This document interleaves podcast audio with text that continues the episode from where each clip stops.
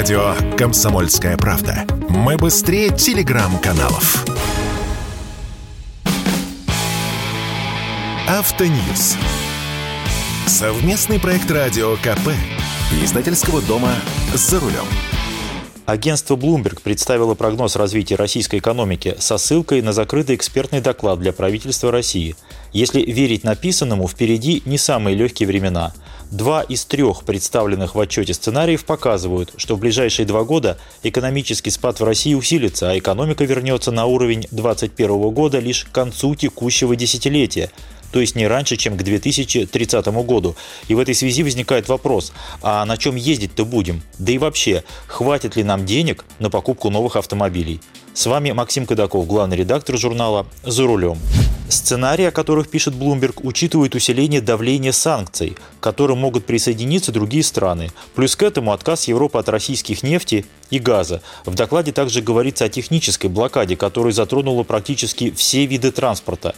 Если верить написанному, то, цитирую, «альтернативных поставщиков для некоторых важнейших видов импорта просто нет».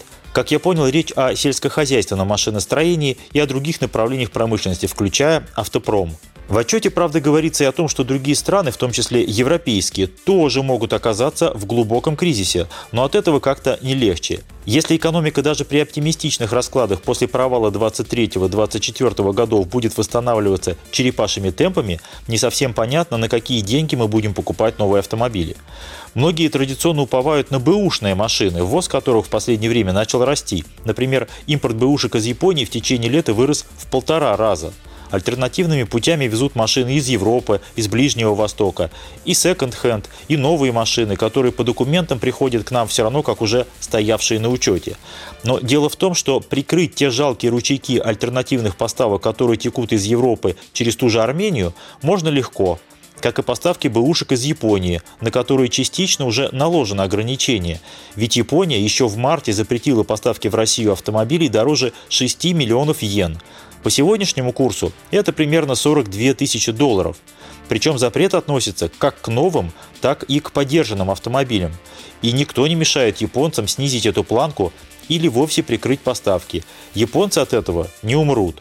Россия, вопреки расхожему мнению, далеко не единственная страна, куда поставляется японский секонд-хенд. Рынки сбыта найдутся, в первую очередь, в Юго-Восточной Азии. Хорошо, если китайцы будут долго тянуть резину с Тайванем. Есть шанс, что хотя бы китайскими автомобилями мы будем обеспечены сполна, как импортными, так и собранными на территории России. И в этой связи вполне понятным становится план АвтоВАЗа выпустить в следующем году полмиллиона машин. Вполне возможно, что более дорогие автомобили подавляющему большинству будут просто не по карману. Да и «Лады» мы будем покупать преимущественно в кредит. На Восточном экономическом форуме президент АвтоВАЗа Максим Соколов рассказал, что компания контролирует поставки нескольких сотен комплектующих для производства машин. Если все риски удастся купировать, то в этом году АвтоВАЗ выпустит в общей сложности двести двадцать восемь тысяч машин. А в следующем году, напоминаю, хотят сделать пятьсот тысяч машин, то есть в два раза больше. Кроме того, Соколов подтвердил, что весной в Тольятти будет запущено производство «Весты» и что в двадцать третьем году планируется выпустить установочную партию электрических «Ларгусов». Впрочем, обо всем этом я вам подробно рассказывал. Проблем выше крыши. Сейчас идет работа по адаптации для автомобилей «Лады» китайской АБС. На это нужно полгода, а система стабилизации появится не раньше, чем через год. Видимо, только в следующем году будет восстановлена гамма двигателей. Я говорю о шестнадцатиклапанном моторе и об освоенном на ВАЗе французском моторе эйч четыре эм, который ставили на X-Ray и Весту. Не раньше или даже позже будет решена проблема с автоматической коробкой. Само собой, покупной, ибо других вариантов нет. Моторно-трансмиссионные проблемы сейчас мучают и УАЗ. Так называемые армейские движки стали ставить на гражданские УАЗы. Слава богу, не карбюраторные, а со впрыском топлива, но нулевого экологического класса, то есть евро ноль. И если на упрощенной гранте сохранены электронная педаль газа, кат-коллектор и оба кислородных датчика, и потому ее легко сертифицировали по евро два, причем с огромным запасом по выхлопу, то в УАЗике ничего этого нет. Армейский мотор зэ эм зэ четыреста девять одиннадцать объемом два целых семь десятых литра ставят на Хантера и Буханки. Мощность не сообщают. Скорее всего, все те же сто двенадцать сил или около того, которые были на дефорсированных моторах еще в версии евро три. Я посмотрел цены. Хантер с этим армейским мотором и пятиступенчатой китайской коробкой продается за один миллион триста семьдесят пять тысяч рублей. А точно такой же Хантер с мотором мощностью сто тридцать пять лошадиных сил, евро пять, продается за один миллион триста девяносто пять тысяч рублей. Выходит, что евро-нольный Хантер дешевле нормального всего на двадцать тысяч рублей. Машины, кстати, есть в наличии. Из новостей, так сказать, перспективных на сегодня просматриваются следующие. На Восточном экономическом форуме Денис Мантуров заявил, что внедорожник «Аурус Комендант» презентуют двадцать девятого сентября. Как вы знаете, «Комендант» создан на той же полноприводной платформе, что и седан по имени «Сенат». И выпускать его будут на том же сборочном производстве в Елабуге. А еще Денис Мантуров там же, на форуме, подписал доп. Соглашение в специнвестконтракт с ПАО «Соллерс Авто», которые предусматривают производство легких коммерческих автомобилей под собственным брендом. Собственный бренд – это Sollers.